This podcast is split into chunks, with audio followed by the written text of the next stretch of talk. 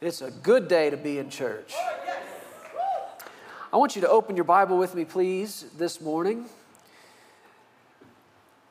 If you'll find the book of Isaiah, chapter 1, and while you're looking for that, I'd like to ask them to put a couple of scriptures on the screen for us, beginning with John chapter 10.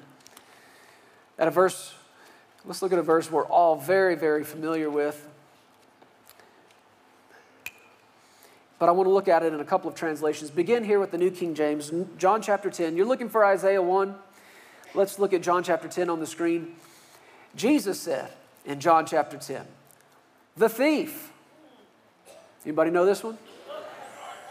The thief does not come except to steal and to kill and to destroy. Just stop right there.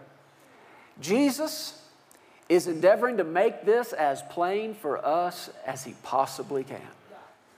He is drawing a line in the sand and giving us and all men for all time the revelation of the difference between him and the thief. And he's saying, Look, this is easy. If stealing was involved, I didn't do it. If killing was involved, I didn't do it. If destroying was involved, come on, what's Jesus saying? I didn't do that. And yet there are so many people still so confused and lay the blame at the feet of God when they see stealing, killing, and destroying and say things like, well, we just don't understand.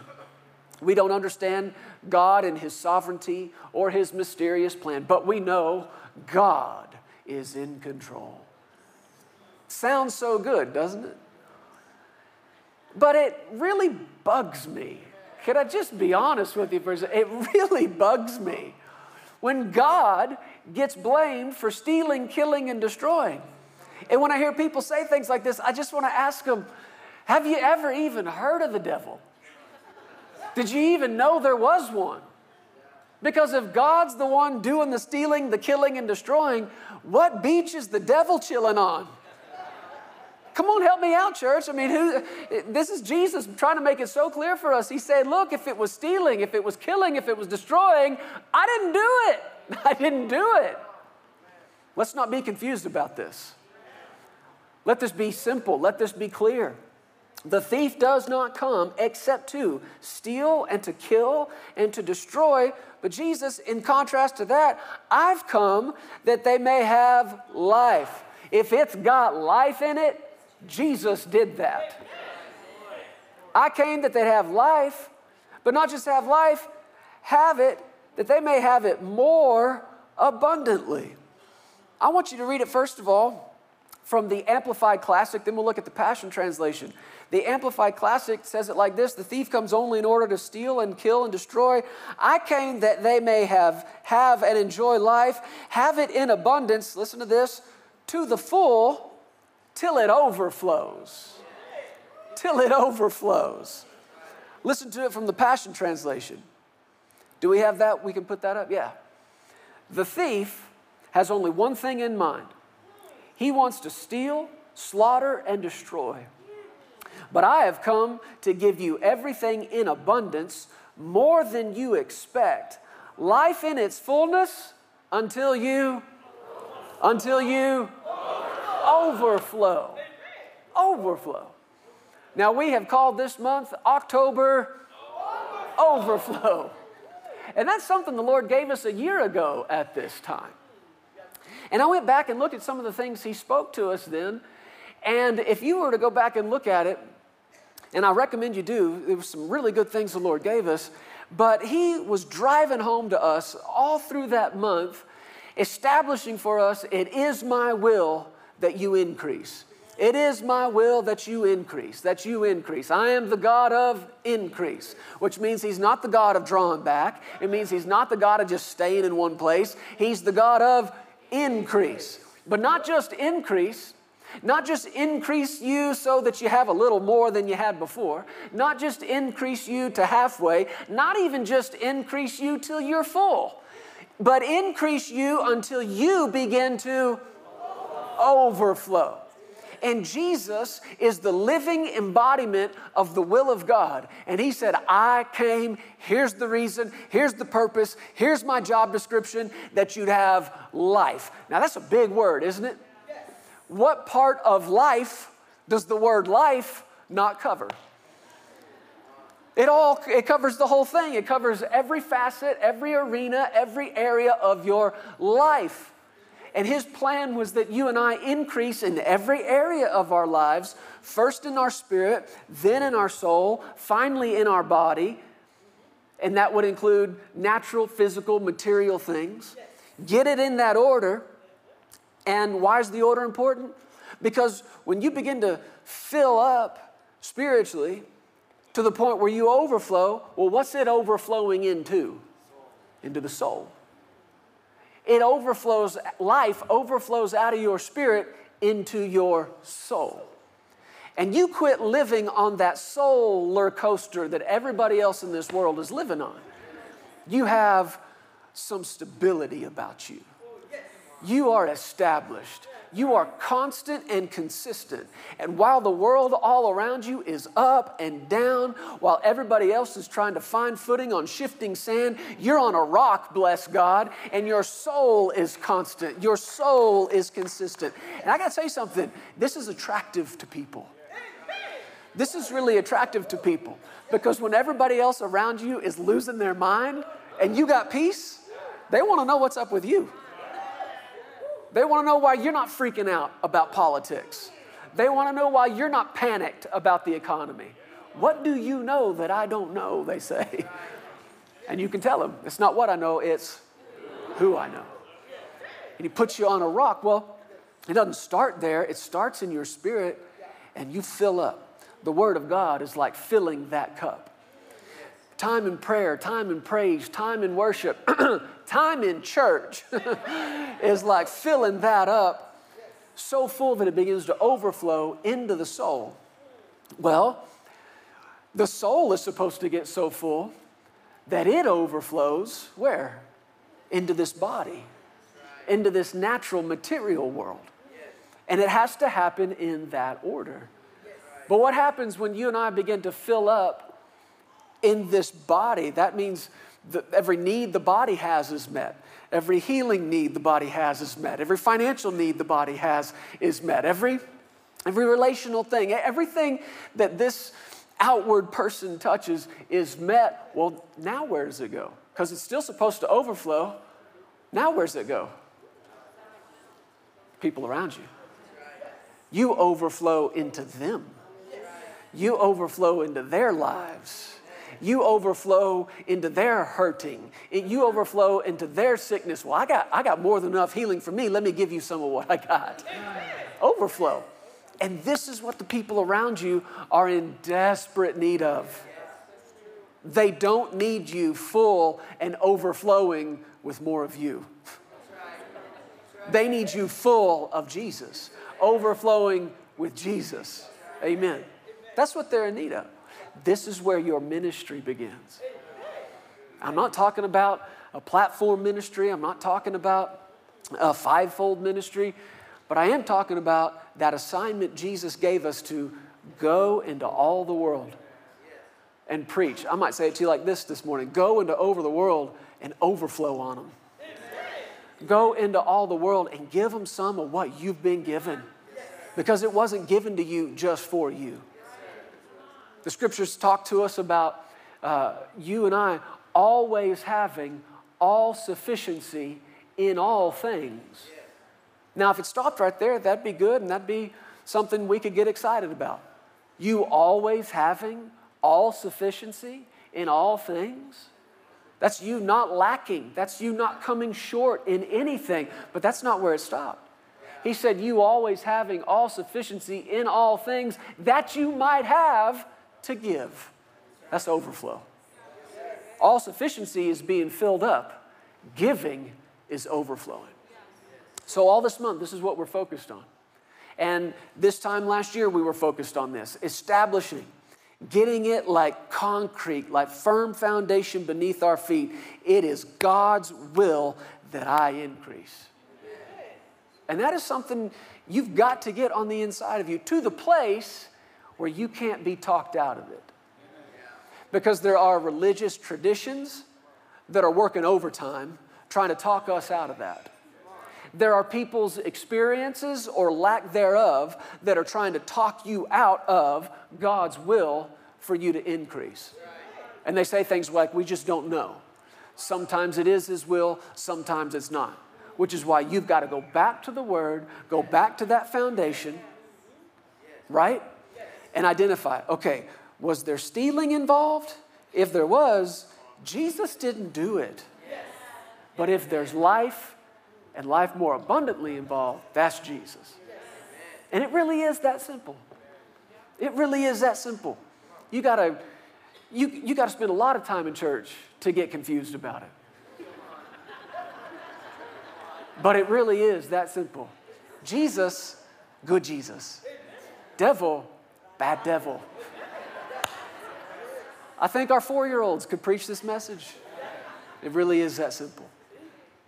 So, we are once again this year going to take this time to dig into the Word and find out more about overflow.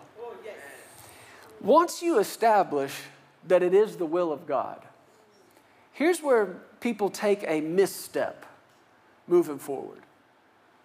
People automatically assume if something's God's will, I'm going to have it. If it's His will, then, then I'll have it. And so, because of that line of thinking, they think, well, if I don't have it, then it must mean it wasn't His will. But that is not how you and I determine what is and what isn't the will of God. I mean, just take salvation, for example. Is it God's will that all be saved? But let me ask you this are all being saved? Why? Well, it's God's will for some and not for others. No. No, the word is very clear. He is not willing that any should perish, but that all come to the knowledge of the truth. And yet, people every day are perishing not knowing Him. Why? Because they've got something to do with it. Because their faith or their lack of faith has something to do with it. So just because you establish that it's God's will for something in your life doesn't automatically mean you're going to experience it. The next step is put some faith in it. Faith begins where the will of God is known. You have to know it's His will for you to have faith in or faith for it, right? So we've established yes, it is His will. Yes, it is His intent that we increase, okay, but now what? And this is the way the Lord put it to me over the last week or so. He said, My people are not quick enough to connect the dots. Connect the dots. Think back, if you will, to your early days. And I mean early days, I'm talking preschool days. And maybe some of you I know did, I know I did, maybe some of you did too. The, the preschool teacher, the kindergarten teacher would put that little coloring page in front of you. And it just had dots all over it. And one dot had the number one by it, and another dot had the number two by it. And, and your assignment was to do what? Connect those dots. I mean, it couldn't have been more simple than that, right? Connect the dots. Draw a line. Get your red crayon and draw, start at number one, and draw a line to number two. Yeah, but then what? Go to number three, baby. I mean, this is, we're going to do this till you get all the way around. And the intent behind that was to create or complete a picture, right? And you couldn't see what the picture was until you connected the dots. It's such a simple concept, and yet there are so many, so many of us, and I mean like fully grown, I mean like way out of preschool, that simply can't connect some dots. And one of the things that Sarah and I and our staff, we pray over you on a nearly a daily basis. We pray over this, we pray this over our partners, people in places all over the world. We pray this, Lord, I'm asking you, help them connect the dots. I pray this specifically over our partners, and I have for years. Lord, I'm asking you to cause them to see that their seeds into the ministry are opening up a door of access for you in their lives. to go to work in their families, their finances, their businesses, their ministries. What am I asking Him to do? I'm asking Him to help them connect some dots. Because people aren't always quick to connect the dots. They don't understand that one thing is affected by the other. And we're praying this over you. We pray this over this church all the time. Lord, I'm asking you to help them connect the dots. Help them see that the word and the anointing on the word that they're receiving on a weekly basis is working in their lives. Help them to see it's bringing answers, it's turning the light on, it's giving them direction. Lord, help us to see and connect the dots between what I heard you say and putting it into practice and you being able to do this in my life. Connect some dots. And you would think, well, that's so simple. Yes unless you've got a thief that's working overtime doing this in your face all the time, trying to keep you from connecting some dots. And I've seen him do it. I've seen him do it. I grew up in church. I watched him do this in church. I've been I've seen it happen in this church. I've seen it happen in churches across the US and places around the world where the Lord brings somebody into a place assigns them to that family, to that word. I'm putting you here. I want you to hear this. I've got something for you here. And I've seen people come into a place and there's a darkness on them, there's a heaviness about them, a depression that sits on them, but they keep coming and they hear the word and the Holy Spirit begins to go to work on the inside of them, moving, shifting, changing, renewing their mind, changing the way they think. And I have watched it happen in a miraculously short amount of time, where somebody who came through the door dark and depressed, just a few days or weeks later, there's a brightness. There's a light about them. There's a joy about them that they didn't have. And I've seen them come I've heard folks say it to me. I've heard folks say it to my parents, the church I grew up in, and they'll say, Oh, th- this word that I'm hearing, God is doing so much in my life right now. I'm so thankful He's doing this in my life. What's happening? They're beginning to connect some dots. But the thief doesn't want you making it to dot number two. And so he comes to steal, to kill, to destroy. And I've watched people unhook. I've watched people uh, disconnect from a word that was bringing them life. And, and most often, can I be honest with you, it's over the silliest stuff. This is the enemy. He, he's so petty. And it's over the silliest stuff. And so they unhook from something, they disconnect, either they quit serving or they quit coming or, or they, they, unhook from that flow of life that was coming to them. And they failed to see wait a second, the word I was hearing was working, it was doing something in me. And they failed to connect the dots. They failed to see, I'm better now, not because of another man, another woman, not even because of necessarily a place, but because of the anointing because of the Holy Spirit and the freshness of the revelation that's on the Word. That was working in me. We got to connect some dots, church. And there is a there's a couple of dots that I believe the Holy Spirit wants us to connect in the time that we have through October overflow. And this is not going to be hard. I don't think it's going to be challenging, but they are two dots that just in my experience, are not quickly connected for people. And I will show that to you today. Um, look with me. Did you find Isaiah chapter 1? Yes. Good. That was 19 minutes ago. You should have found it by now. Isaiah chapter 1. This is a very familiar verse to you. Verse 19. Isaiah 119. Notice what he says. If, that word ought to catch your attention if you are willing and obedient, you shall eat the good of the land. Listen to it again. If you are willing and what? Obedient, you shall eat the good of the land. Could we could we glean from this verse that it's the will of God for us to eat the good of the land? I got a couple other translations for you. Listen from the basic Bible English translation. He said, If you'll give ear to my word and do it, the good things, somebody say the good things, the good things of the land will be yours. The easy to read version says, If you listen to what I say, you will get the good things. Say it again the good things. The good things from this land. Is it God's intention? Is it His will that you and I, His kids, have the good things of the land? See, I can tell there's a little bit of hesitation. It's all right. Be bold about it. Is it His plan that you have the good things? Yes, it is. Yes, it is. The good things of the land. The good things, not the, not the cheap, not the broken, not the fallen apart, not the no good, not the worn out things of the land, the, the, the good things of the land. The good things. And why shouldn't his kids have the good things? If we're going to represent him, let's be good representations of him. Now, the thing is, when somebody sees that you've got the good things, when somebody sees you're living in the good things, or you're, you're experiencing the good things, or you're wearing the good things, your, your life's got the good things in it, the thing is, you're going to have to be quick to show them where it came from. And not take any of the glory, not take any of the credit, but to say, oh, that's my good God.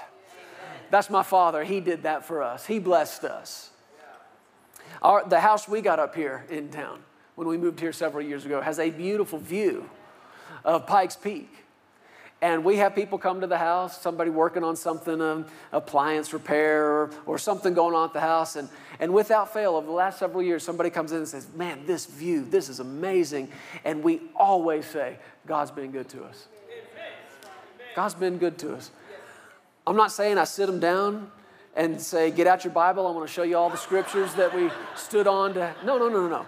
We just, in a statement, give the glory to God. He's been so good to us. This is the blessing of the Lord. And usually, inevitably, they say, What brought you to town? glad you asked. And we get to talk to him about the church. We get to talk to him about you. We get to talk to him about what the Lord's done for us. But we're living in the good things. We can have that. According to this verse, we can have and experience, help me out, say it again, the good things. But did you connect the dot? Did you, did you see dot number one? I know we're all shouting about dot number two, the good things, but dot number one, what was it? If you are willing and obedient. So I believe what we're going to do as the Spirit of God leads us this month, we are going to connect those two dots obedience and overflow obedience and overflow. Isaiah 119 in the Living Bible says it like this If you'll only let me help you,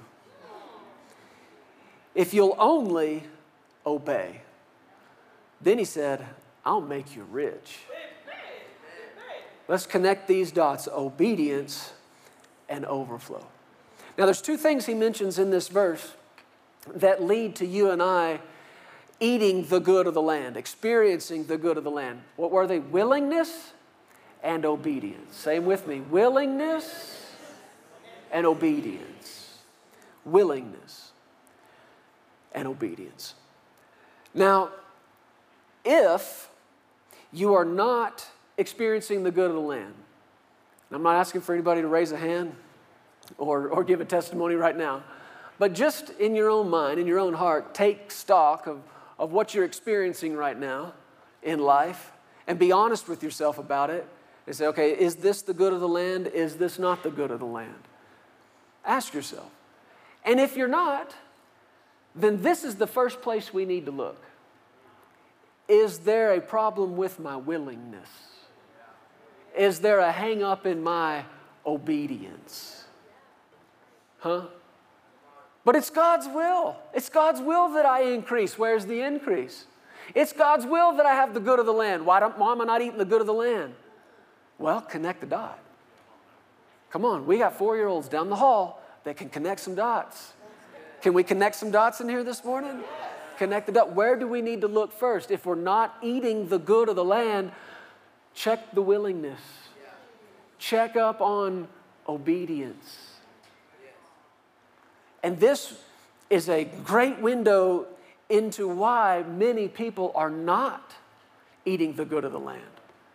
And yet they're saying, by, based on their own experience, well, I'm not eating the good of the land, so it must not be God's will.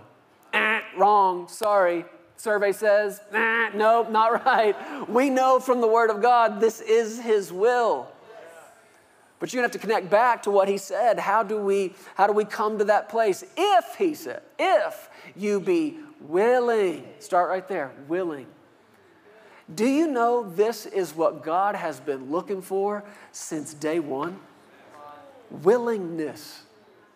He gave you a free will so that you would use that will in return back to Him, right?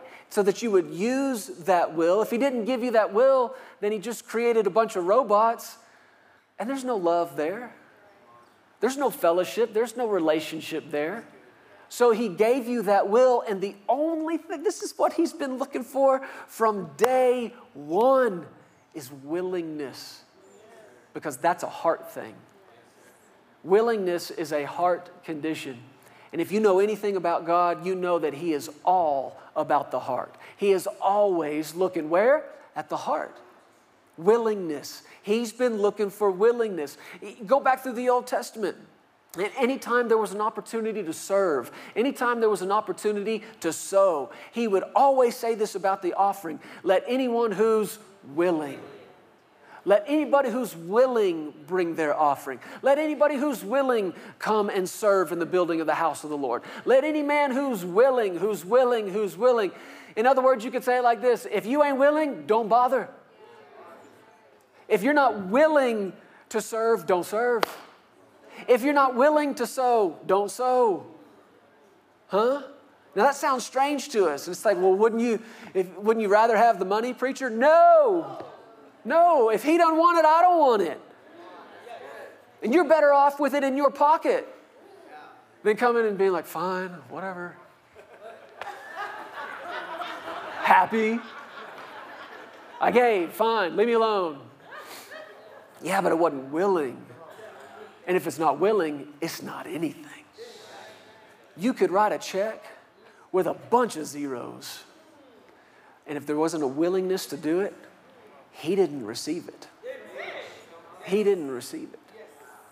He's looking for willingness. What is willingness? It's a want to. It's a want to. And here's the great news about willingness. You ready for this?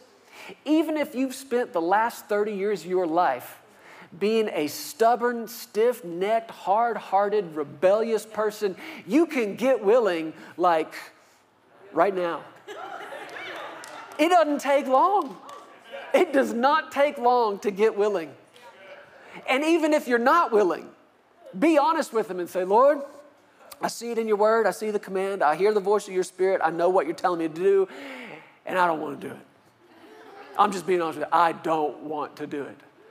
So you find out from the scriptures that it is God who works in you both to will and to do his good pleasure. So even if you don't have any want to, you can come before God and say, I want to, want to. I want to have some want to. I don't have it right now, but I want to have some want to. Fill me with some want to. And, and even if you don't have all the feelings of the want to, you know, you can say, I want to. By faith, I want to. I love to serve the Lord. I love to seek the kingdom of God. I love, I love, I want to serve you with my life. I want my life to be a living sacrifice to you. I want to. Somebody said, I want to. I want. That's what he's looking for. He's looking for some want to. I said he's looking for some want to willingness. And this is the first step to eating the good of the land. And you might think, well, he's just looking for obedience. He said, do it, so I did it. I didn't want to do it. I don't ever want to do it again, but I did it. No. He's always about your heart. He's looking for the heart that produced the action. Amen. And this is what I've been seeing more clearly. We talk so much about, I'm to jump ahead of myself a little bit here, but we talk so much about faith without works. being dead. Well, what are those works? Those works are obedience, doing what He's told us to do, but not doing it uh, grudgingly, not doing it with regret, not doing it out of stubbornness, but doing it from a willing heart. Anybody interested in eating the good of the land? Starts right here with a willing heart. What else did he say? If you be willing and obedient, you'll eat the good of the land. People who are willing and obedient are few and far between in the world we live in today. Anybody notice this? There is, it's almost, it's in the air, this spirit of disobedience. As a matter of fact, put that on the screen for us, Ephesians chapter 2. It is literally in the air. The Bible says in Ephesians chapter, chapter 2, verse 1, you he made alive who were dead in trespasses and sins, in which you once walked according to the course of this world, according to who? The prince of the power of the air. This is what's in the air. The spirit who now works in the sons of disobedience. That's what's in the air. That is the description of this entire world. People living, walking the course of this world walking according uh, to the prince of the power of the air, that spirit that's now working in the sons of disobedience, sons of. That means they're born out of it. That means it's the nature of the flesh. The unborn again flesh is at its core rebellious, disobedient. How do you know that? Look at a two year old. We're talking a lot about kids today. Look at a toddler. Huh? Have you ever told a toddler, do this, don't do that? What is their immediate response? Hmm. Right? We were in the airport yesterday coming home, and our flight got a little bit delayed. So I'm just walking around the terminal. It's a small airport there. Several families in the boarding area. And I noticed two families in particular with small children. One of the kids looked to be, I'd say about four. One of the kids may be a little older than that, he was a bit taller. But both their moms were having similar experiences as we waited and waited and waited for this airplane. And they were trying to keep the kids busy. But I noticed anytime mom would try to steer the little one in this direction, it was like they automatically wanted to go in that direction. And when mom said, No, we're going over here, both of these kids did this, just fell to the floor just went limp and fell to the floor. And this was their response mechanism I'm not going. I don't want to go. I don't want to do that. And I'm watching these moms chase these kids all over this terminal. And this one mom finally had to scoop up her son and not, not carry him like you would a, a child, but, but he, he's hanging in front of her like this. She's got him up under the arms and she's trying to get him. And she, bless her heart, she kind of slings him into the car seat and gets him strapped in as quick as you can. That's the nature of the flesh. I don't want to. No. I don't want to go. I don't want to do it. No. Am I the only one who's ever met a two year old? Come on, help me out. I don't want to. Well, Paul said, when I became a man, I put away childish things. There's a lot of people that have not put that away. Grown up, I mean in their 20s, 30s, 40s, 50s, 60s, 70s, on up, who are still going, mm, I don't want to. No, no. I've met people, full grown adults, and it was like they would have done it unless you had asked them. And it was just by, just by the fact that you asked them to help that there's just that thing that rises up in them, right? No, you can't tell me what to do. You can't tell me what to do. I don't want to do that. But that is so ungodly. That is so not the Spirit of God on the inside of us. It's the nature of the flesh. It is just the nature of the devil himself to rebel. And this verse in Isaiah goes on, of course, we know 119, if you will be willing and obedient, you'll eat the good of the land. But 120 says, but if you refuse and rebel, man, that describes that four year old to me, to a T. Refuse and rebel. If you refuse and rebel, you're going to be devoured by the sword. The mouth of the Lord has spoken. There's actually a play on these words here. He's saying, if you're willing and obedient, you will eat, you will consume the good of the land, but if you refuse and rebel, you'll be consumed. You're either going to consume or be consumed. Well, what's it, what's it based on? Well, whatever God's will is for my life. No, no. It's based on whether or not you can be willing and obedient, or if you're going to let your inner four year old call the shots for the rest of your life and refuse and rebel, and I'm not going, and I don't want to, and I don't want to take a bath, and I don't want to eat my vegetables, and I don't want to go where God told me to go. I don't want to serve. I don't want to, I don't want to. Be consumed. But if you want to eat the good of the land, you got to be willing and obedient. Not, not rebellious, not refuse and rebel, willing and obedient. Praise you, Lord. Thank you, Lord. Rebellion is the nature of the flesh, and we see it all around us. And this is the part of the flesh that has to be crucified like daily. Psalm 68, look at that with me. This is another verse we look at. We either look at it or quote it almost, I don't know, weekly basis around here. This is one of our go tos. You got to have some go to verses that work in just about every situation. This is one of our go tos around here. Psalm 68 says in verse 6 God sets the solitary in families. He brings out those who are bound into prosperity. You could say he brings out those who are bound, those who are tight, those who are restricted. He brings them out of that and into prosperity, into overflow. That's what prosperity is when it's overflowing out of you and into the lives of people around you. And he's, he brings out those who are bound. He says he sets the solitary what is a solitary person? That's somebody who is disconnected. That is somebody who's not hooked up anywhere. That's somebody who's trying to live life like an island, not, not connected to anyone or anything, and God is not okay with that. I mean, you go all the way back to the beginning, and you know what? He, he looked at Adam. He looked at this creation made in his image, and the first thing he said, you know what it was? It ain't good that he's alone.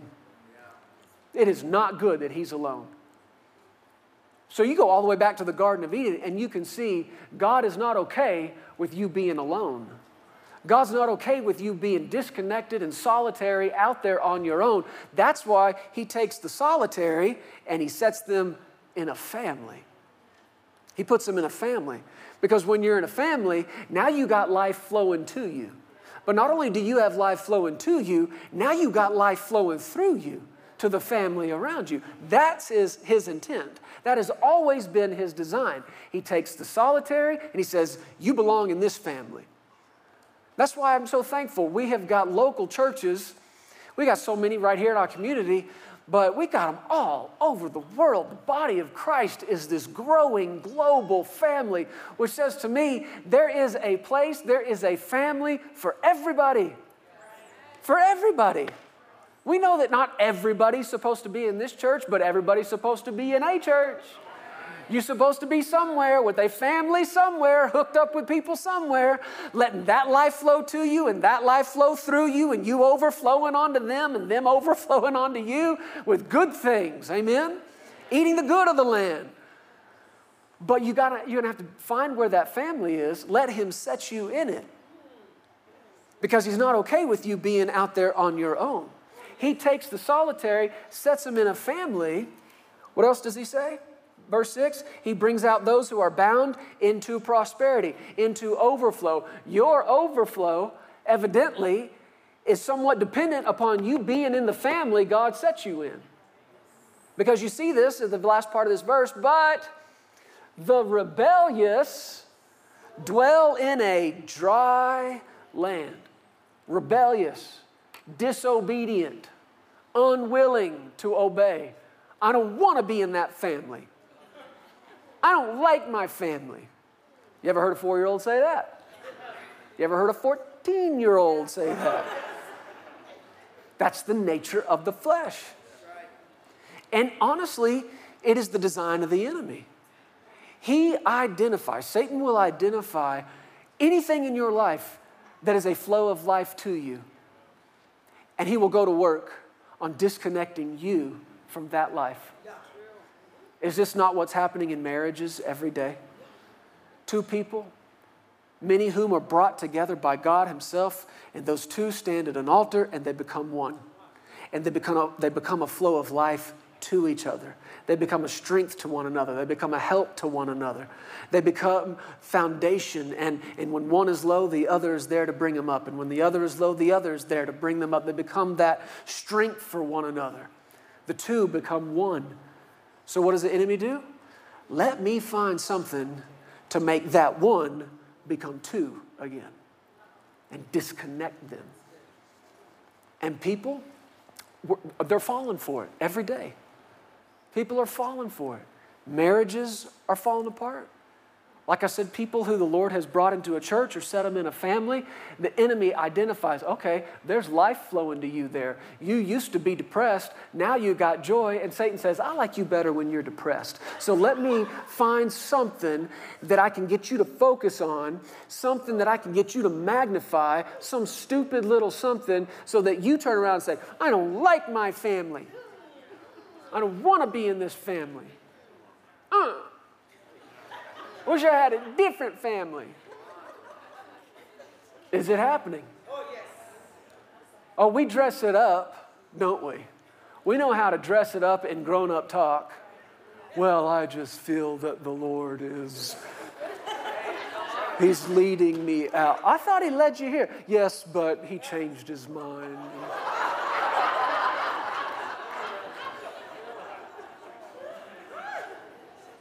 And people do it in their marriages, their relationships, their, their church family, their natural family, not realizing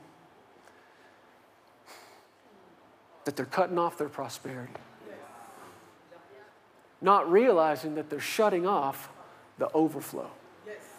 Because when there's no more life flowing to you, how can any life overflow out of you? The rebellious dwell in what kind of land? Dry. Dry land. This is a description of God's own people coming out of the land of Egypt. I mean, did he not make it so clear to them? You've been living in a land of not enough. You didn't even own the clothes on your back. You didn't even own your own body. You were a slave, but I heard your cry for help and I've come to rescue you. I've come to pull you out of slavery and bondage. And man, when he came to deliver them, do you notice he didn't do it real quiet? He didn't sneak them out in the cover of night. He did it loud. He did it and said, I'm their God. They're my people. Let them go. And you talk about plagues and signs and wonders, we won't go through the whole thing. But you know the end of the story. Pharaoh finally said, Get out, go. And the Bible says the Egyptian people loaded the, the children of Israel down with all their silver, all their gold. It says they went out with silver and gold, and not one feeble one among them. That's how he brought them out. But the next thing, they, they get into the wilderness or they stand in there at the Red Sea and they start complaining. They start rebelling. You know what they said? We got to go back. We don't want this leader. You're a bad leader. You're a dodo head. we don't like you, Moses. We want a different leader. Mm, we're going back. And the Lord tolerated. He put up with it. He split the sea and they crossed over and they're in the wilderness. But every time the Lord told them to do something, you know what they said? No, no, I don't want to do it. And they complained, We're hungry. We want we want bread. Okay, make it rain out of the sky. But he said, listen, you can go out every day and pick it up, but don't pick it up on that Sabbath day. Well, I want to pick it up on the Sabbath day. So they're, I'm picking it up on the Sabbath day. And so they went and picked it up and it rotted. I mean, every time he told them to do something, they did the opposite. If he had said go left, they would have said, no, I'm going right. If he had said jump, they said, I'm sitting down. It's that nature of the flesh, just to rebel, to resist. And they pushed him on this and they pressed him on this over and over and over again until he finally said, No more. This generation is going to die in this desert, this dry land. And if you read about it in the book of Hebrews, he said they would not, they could not go in because of rebellion. Turn over there and look at that just as we wrap this up. Just got a couple of minutes left. Hebrews chapter 3. Look at this with me.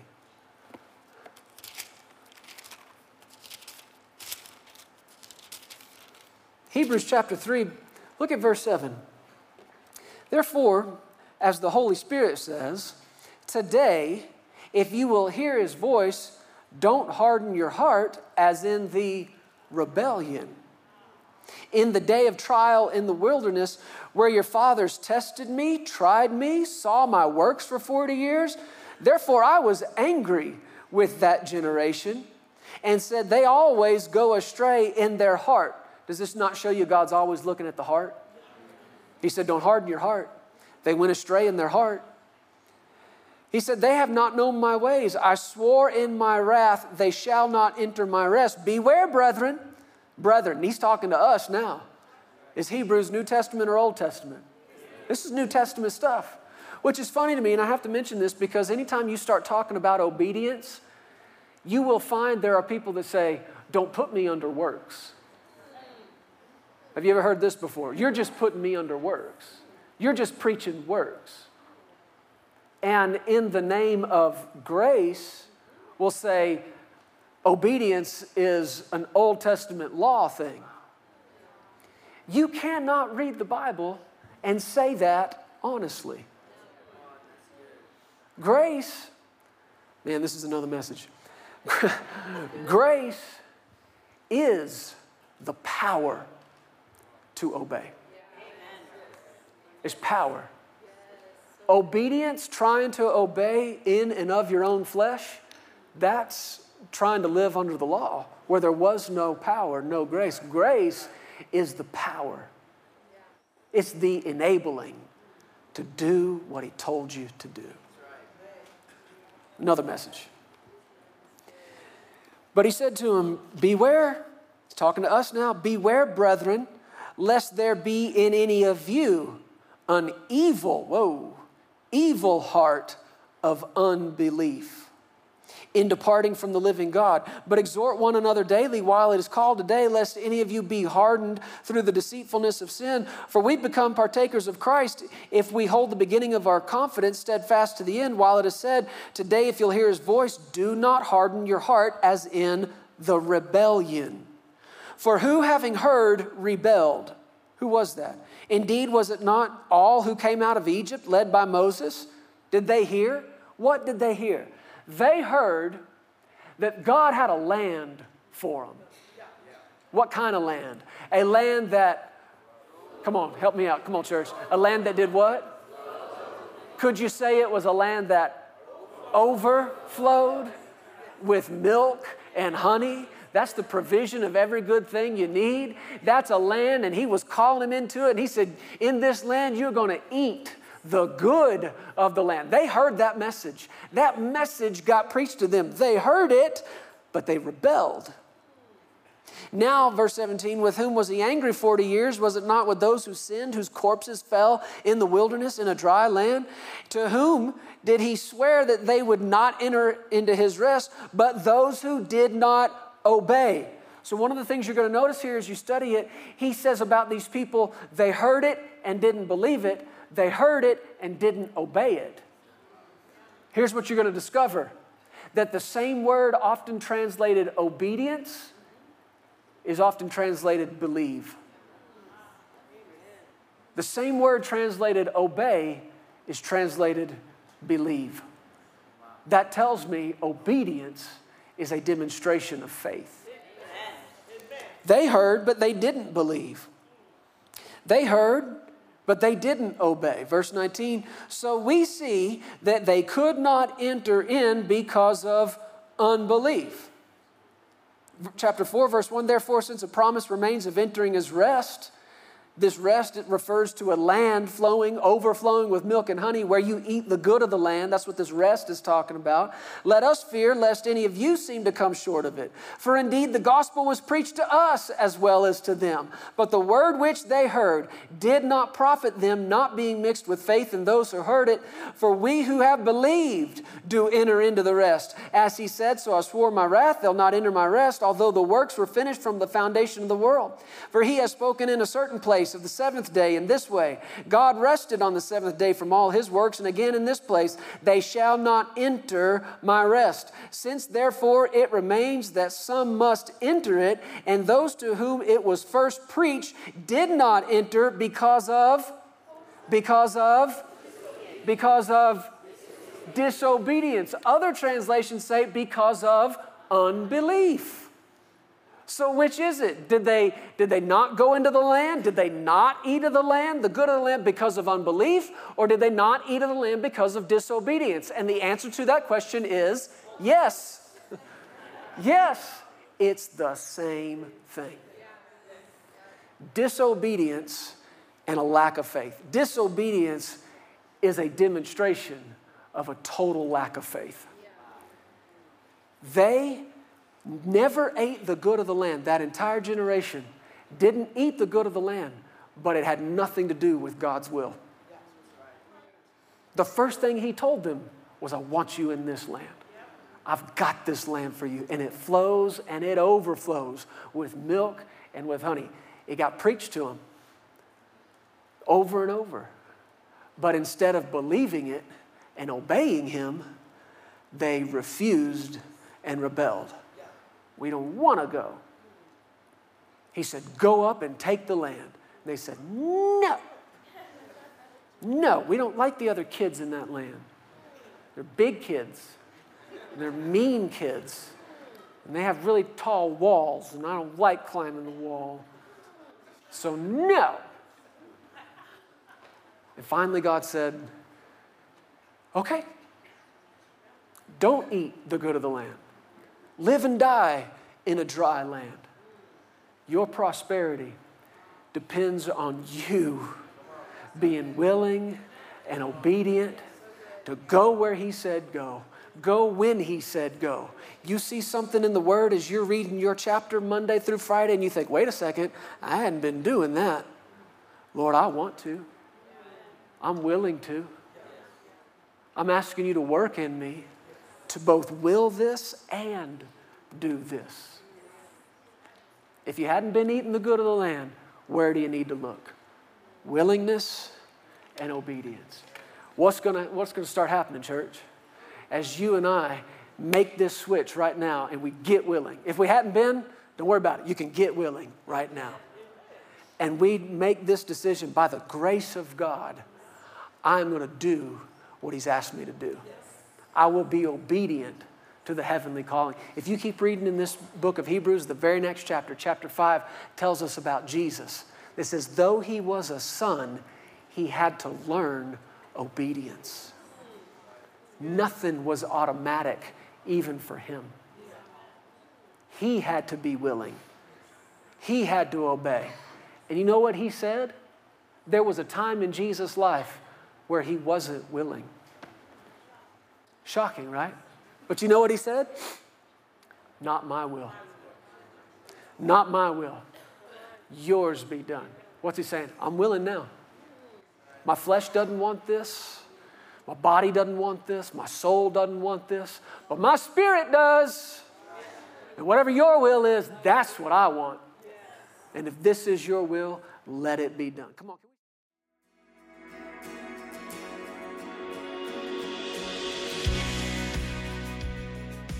Thank you so much for tuning in today. We hope you enjoyed this message. If you need someone to pray with you, there are several ways for you to contact us. Feel free to give us a call at 817 577 0180. You can also contact us through the Legacy Studios app or either of our websites. Giving options are available online at pearsonsministries.com and legacychurch.family. If you prefer, you can also text an offering. Simply text Legacy and any dollar amount to the number 28950 and follow the prompts. Be blessed today. We love you, and remember, you are always welcome here in the House of Faith.